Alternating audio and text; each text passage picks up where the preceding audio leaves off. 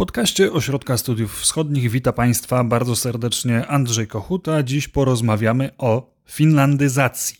Finlandyzacja pojawiła się ostatnio w debacie publicznej za sprawą prezydenta Francji Emmanuela Macrona, a przynajmniej za sprawą doniesień, że Macron takiego właśnie sformułowania użył, choć później on stanowczo temu zaprzeczał.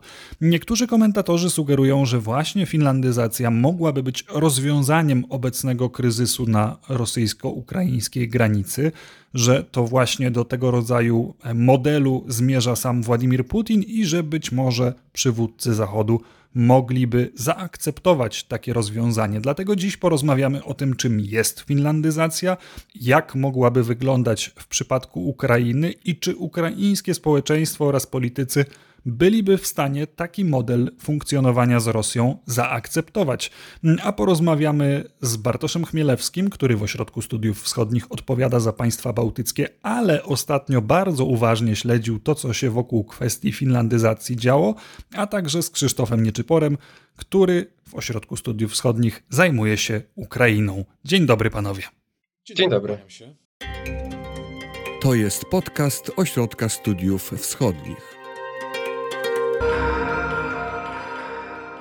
Zacznijmy może od kwestii zasadniczej, e, czyli czym jest sama finlandyzacja, przy czym pytam nie tylko o historyczne korzenie, które chyba są dosyć oczywiste, ale o to, co dokładnie ten model dla Finlandii oznaczał, jak układały się te relacje pomiędzy Finlandią a Związkiem Radzieckim w czasach zimnej wojny. Pytanie oczywiście do Bartosza Chmielewskiego. To jest dość skomplikowane, ponieważ potocznie wydaje nam się, że finlandyzacja była takim zjawiskiem, e, które powodowało, że Finlandia była po prostu neutralna e, w, na globalnej arenie polityki międzynarodowej.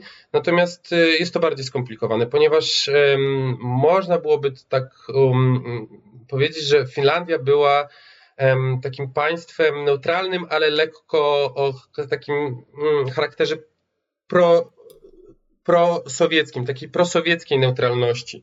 Tutaj jeżeli mówimy w ogóle o finlandyzacji, to to słowo, to zjawisko powstało na zachodzie. W Finlandii chyba używa się bardziej częściej takiego e, pojęcia jak do, doktryna Pasikiwiego Kekkonena, linia Pasikiwiego e, e, Kekkonena. I mm, tutaj głównie to oznaczało nie, mm, nie prowokowanie e, Rosji i prowadzenie takiej polityki, by e, Rosja była przekonana o neutralności Finlandii. Wiąże się to też z tym, że często e, Rosja, czyli Związek Sowiecki, interweniował w Finlandii. Pozornie Finlandia w okresie zimnej wojny była państwem o, o wolnym, państwem zachodnim, o liberalnym systemie politycznym, o wolności, w którym funkcjonuje wolność słowa. Natomiast mamy wiele takich przypadków e, w, w przeciągu tych 40-50 e, lat, kiedy, kiedy to właśnie ten wielki sąsiad e, interweniował w sprawy wewnętrzne kraju. I tutaj takimi dużymi, najważniejszymi wydarzeniami są chociażby dwa kryzysy polityczne między Finlandią i, i Związkiem Sowieckim z przełomu lat 50. i, i 60 to jest kryzys e, e, NOT i kryzys e, nocnych przymrozków, kiedy to Moskwa zmieniała politykę wewnętrzną w, w, Finlandii i to jest, to, to jest jeden tylko z aspektów. Drugim takim aspektem jest też aspekt kulturowy tego, tego okresu i aspekt tego, jak, jak na, na kulturę i na politykę wewnętrzną i na dyskurs wewnętrzny w Finlandii wpływała, wpływał Związek Sowiecki. Tutaj można mówić o autocenzurze w, e, w Finlandii, o samoograniczaniu i tu takimi przykładami może być sytuacja z lat 70., e, kiedy, kiedy cenzurowano w Finlandii publikacje e, Sołżenicyna, tutaj tu, tu fińskie tłumaczenie archipelagu Gułak z powodów nacisków politycznych ze strony prezydenta Urho Konena i, i, i, rządu fińskiego się nie ukazało. To pierwsze tłumaczenie musiało się fińskie ukazać na, na zachodzie, a właściwie w Szwecji. Podobnie mm, jeden z filmów e, na, na podstawie twórczości Sołżenicyna, który został wyprodukowany w, w Norwegii i był emitowany w Szwecji, nie mógł się ukazać w Finlandii. Kiedy on był pokazywany w Szwecji w telewizji, to e, władze fińskie wyłączyły nadajniki na Alandach, żeby e, Finowie nie mogli zobaczyć tego, e, te, tej produkcji.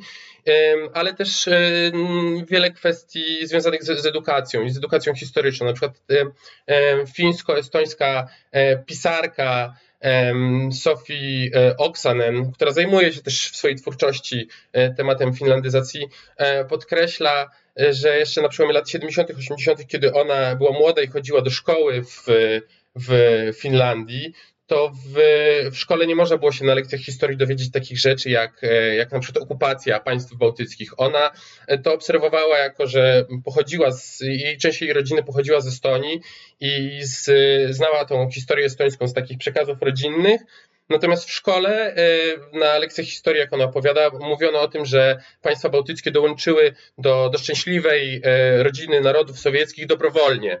I to są takie, takie elementy wpływu na, na, na Finlandię tamtego okresu. Oczywiście architektem tej całej polityki był y, duet dwóch polityków, dwóch prezydentów, tak jak wspomniałem, właśnie Pasikiwiego i, i Kekkonena i ten naj, naj, e, okres e, najbliższej współpracy między Helsinkami a Moskwą, to jest 25 lat prezydentury Kekkonena, e, który często swoje, swoje decyzje konsultował z, z, z władzami sowieckimi, z ambasadą sowiecką w Helsinkach na Techtankatu, i utrzymał towarzyskie mm, kontakty z, z politykami z sąsiedniego państwa.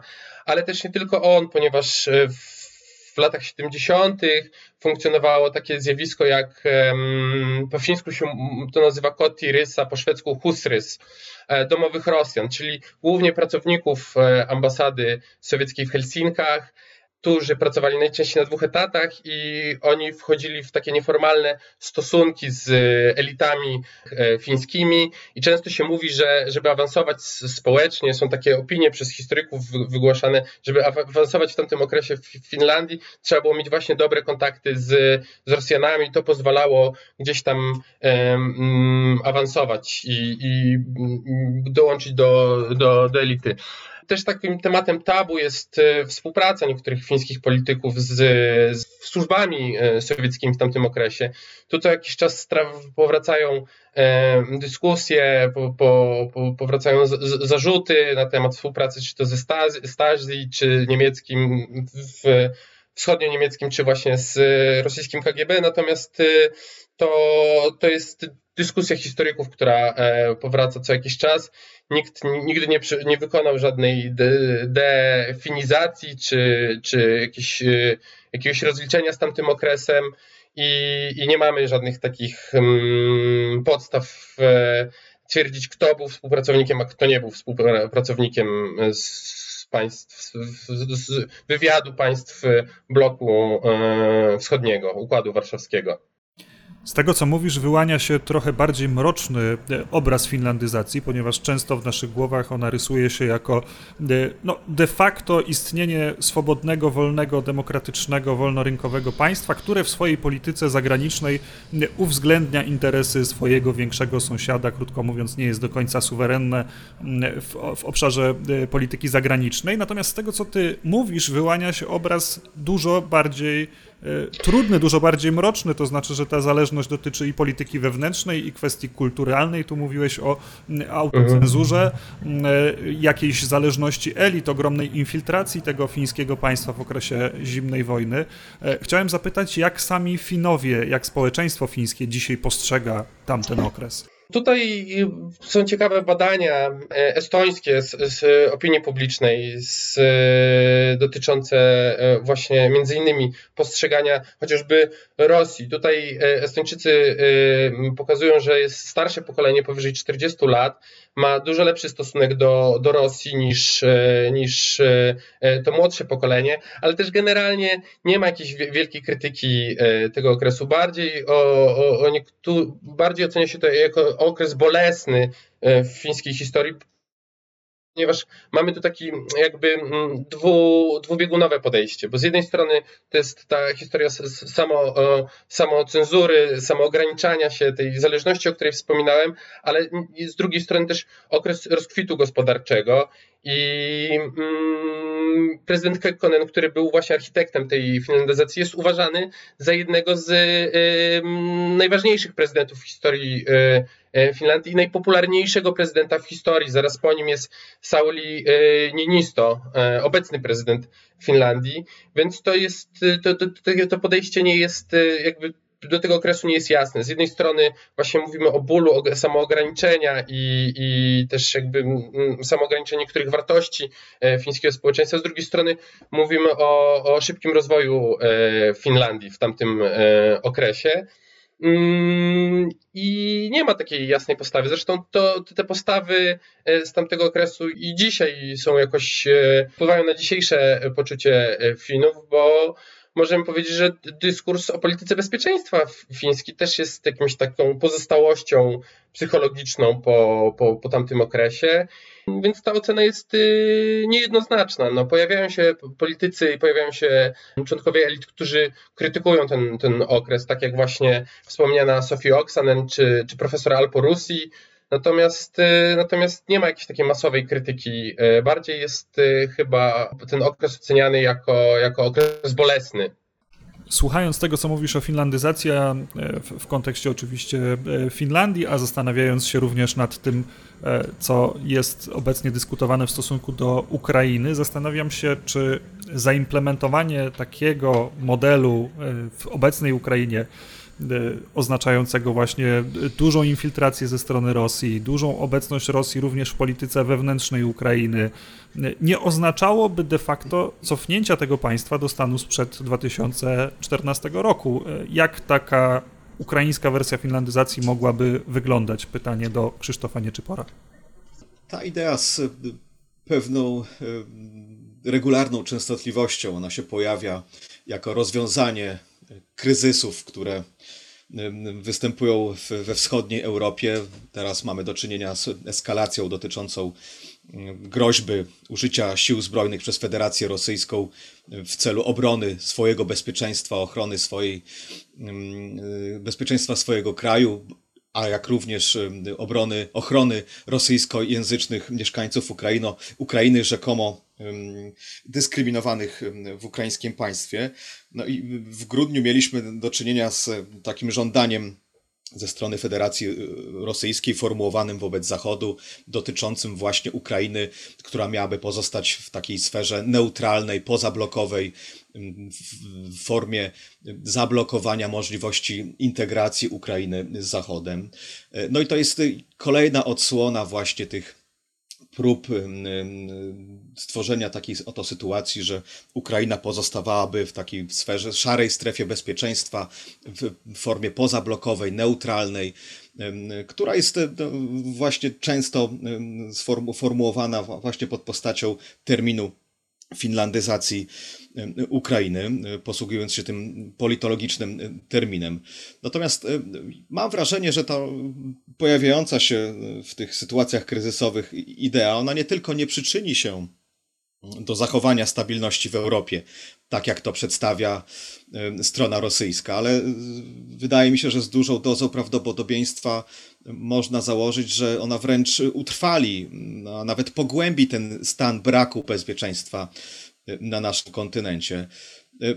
Zawieranie takich układów przewidujących ignorowanie, a nawet mam wrażenie tłumienie aspiracji mieszkańców tego kraju, który jest obiektem naszego zainteresowania i który by był przedmiotem tej, tej rozgrywki, to znaczy milionów Ukraińców pragnących dołączyć do euroatlantyckiej rodziny i przede wszystkim dążących do uzyskania takiej pełnej swobody do decydowania o swoim losie i, i, i, przyszłości. No wydaje mi się, że jest to pomysł chybiony i wręcz szkodliwy, bo on jest nie tylko mm, powiedziałbym wątpliwy moralnie, ale przede wszystkim właśnie niebezpieczny. Z jednej strony e, sankcjonuje bowiem e, tą skuteczność stosowania szantażu politycznego, groźby użycia siły wojskowej co obserwujemy właśnie w, w ostatnim czasie.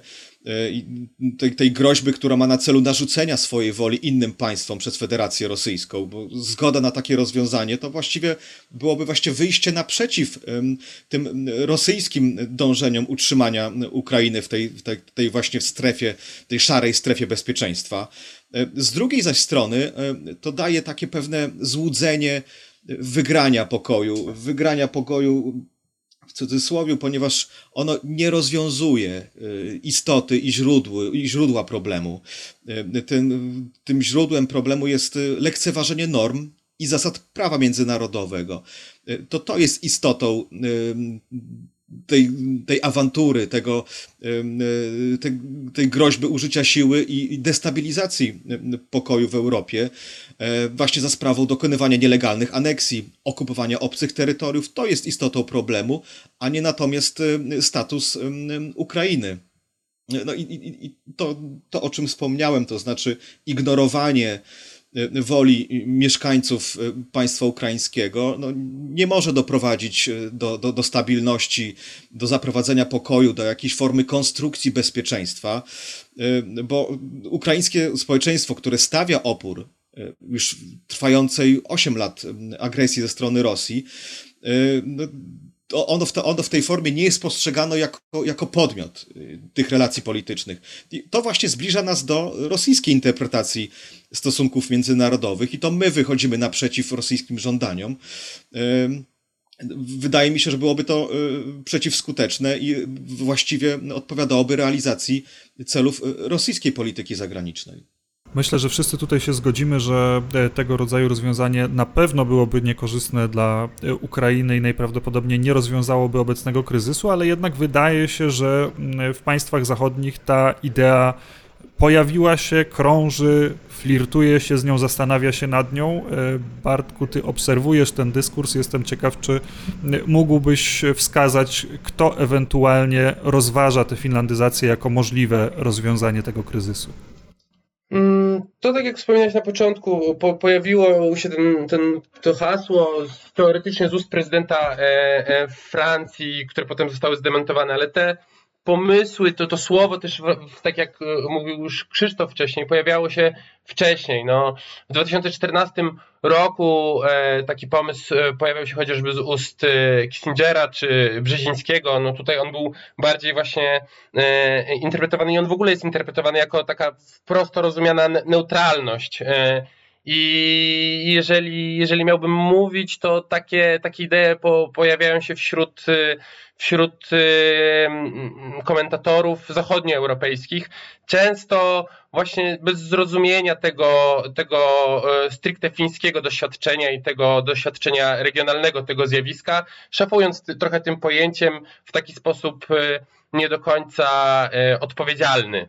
Zrozumiałem też e, z tej twojej wcześniejszej wypowiedzi, że do pewnego stopnia e, ta finlandyzacja w wydaniu fińskim, historycznym, była przez e, społeczeństwo fińskie akceptowana jako pewna historyczna konieczność. Tak bym rozumiał też ten brak powszechnej krytyki obecnie tamtego zjawiska. Czy tak było? Tak, niestety to jak wrócimy do, do lat 40., do przełomu lat 40., 50., kiedy ta, ta zręby tej polityki powstawały i były podpisywane traktaty z, z Związkiem Sowieckim, e, to, to wtedy ta polityka była rozumiana jako, jako specyficzny rodzaj realizmu politycznego. No, takiej sytuacji, do której Finlandia została zmuszona z powodów politycznych i gospodarczych i nie miała innego wyjścia, e, by, by taki, taki model funkcjonowania sobie zbudować.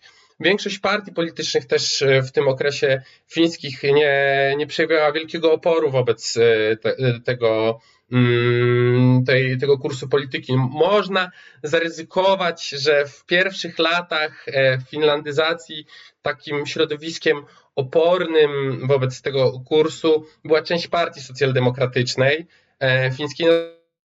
Po latach 60. i po zmianach na, w tle, na, w środowisku tej, tego ugrupowania nie możemy już mówić o, o jakimś, jakimś sprzeciwie czy, czy próbowaniu budowania kierunku stricte prozachodniego, takiego otwarcie prozachodniego w Finlandii.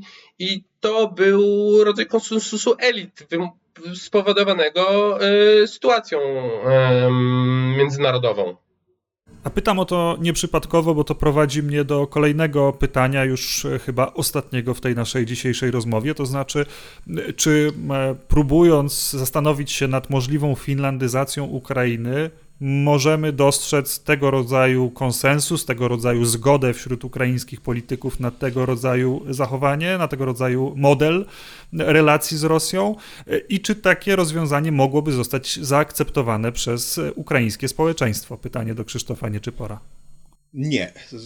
Odpowiedź y, jest zdecydowanie negatywna. Skutkiem wdrożenia ewentualnie tej formuły byłyby właśnie i spory wewnątrz ukraińskiego państwa, którego y, znacząca większość mieszkańców opowiada się y, za członkostwem w Unii Europejskiej i NATO, nie wyraża aspiracji bycia pozablokowym państwem, pozostawienia, pozostania w neutralnej formie. To jest ponad 60% ukraińskiego społeczeństwa opowiada się za integracją z Sojuszem Północnoatlantyckim. Prawie 3 czwarte mieszkańców Ukrainy z kolei jest za wejściem do Unii Europejskiej. E, więc przyjęcie takiego neutralnego, pozablokowego statusu, ono nie zostanie zaakceptowane przez ukraińskie społeczeństwo. E, co gorsza, winę za jego ewentualne przyjęcie e, zostanie mm, zostanie obarczona elita polityczna w Kijowie, która ewentualnie zgodzi się pod presją Zachodu na takie rozwiązanie i, i zmuszona właśnie taką presją międzynarodową do, do zignorowania marzeń swoich obywateli, władza w Kijowie będzie miała do czynienia z, z manifestacjami, z demonstracjami, z destabilizacją sytuacji w, w państwie. I to zresztą wydaje mi się, że podważenie autorytetu władz w Kijowie właśnie w, po, poprzez przyjęcie takiego rozwiązania e, i w konsekwencji destabilizacja e, kraju, to jest, e, to jest cel Moskwy, to jest gra, o którą, to jest ta stawka, o której toczy się gra i którą Kreml stara się narzucić Ukrainie poprzez, używając do tego zachodnich polityków, którzy suflują takie rozwiązanie ukraińskim decydentom. Zresztą mam również takie wrażenie, że ta formuła nie, ta formuła nie tylko nie, nie zażegnałaby kryzysu na wschodzie Europy, ale i tym bardziej by go tym bardziej by go wzbudziła, bo tak jak wspomniałem wcześniej, to zagrożeniem w tym, w tym rozwiązaniu jest to, że ono nie, nie dostrzega społeczeństwa jako podmiotu e, relacji politycznych, co zbliża nas do rosyjskiej interpretacji stosunków międzynarodowych, gdzie to właśnie przedstawiciele władz poszczególnych państw decydują o zasadach i kierunku cywilizacyjnym rozwoju danego kraju, co ignoruje całkowicie wolę i aspiracje jednostek. I to wydaje mi się warte podkreślenia, bo to istotnie współgra ze spojrzeniem właśnie Kremla na, na, na relacje międzypaństwowe. Myślę, że warto wspomnieć o tym, w jaki sposób Moskwa zresztą spogląda, odczytuje y, y, różnego rodzaju zjawiska, w którym bierze udział ukraińskie społeczeństwo, w którym odgrywa ono decydującą rolę. Takie wydarzenia jak pomarańczowa rewolucja, czy Euromajdan, rewolucja godności, one nie są uznawane za w optyce Kremla za, za objaw y, rzeczywistego głosu narodu, za wolę społeczeństwa. Jest to zawsze y, prezentowane jako rezultat spisku wrażych sił Zachodu, jako wynik y, knowań zachodniej, zachodniej agentury. I postulat finlandyzacji Ukrainy, czyli dokonywania takich, podpisywania układów ponad głowami Ukraińców, ono się wpisuje właśnie w, w tego rodzaju interpretację wydarzeń w Ukrainie, co co wydaje mi się będzie skutkować, e, tak jak wspomniałem, przede wszystkim podważeniem autorytetu władz w Kijowie, a po drugie podważeniem Zachodu jako takiego, jako e, partnera dla Ukrainy, jako e, wiarygodnego, jako wiarygodny kierunek cywilizacyjny, więc będzie to miało dalekosiężne skutki negatywne tak i dla Ukrainy, jak i dla Zachodu, a niestety będzie ono w pełni współgrać z celami rosyjskiej polityki zagranicznej. Panowie, bardzo Wam dziękuję za tą dzisiejszą interesującą rozmowę. Bartosz Chmielewski, Krzysztof Nieczypor byli dzisiaj gośćmi podcastu Ośrodka Studiów Wschodnich. Państwu również dziękuję za uwagę. Zachęcam oczywiście do e, sprawdzenia innych naszych podcastów. Zachęcam też do e, zajrzenia na kanał YouTube'owy. Tam niedawno pojawił się długi 20-minutowy materiał, w którym analitycy Ośrodka Studiów Wschodnich odpowiadają na najważniejsze pytania dotyczące tego właśnie kryzysu, który rozgrywa się na ukraińsko-rosyjskiej granicy. Oczywiście zachęcam też do sprawdzenia tego, co dzieje się na stronie Ośrodka Studiów Wschodnich, gdzie niemal codziennie pojawiają się nowe analizy poświęcone tym wszystkim państwom, którymi, którym ośrodek poświęca swoją uwagę. Dziękuję i do usłyszenia.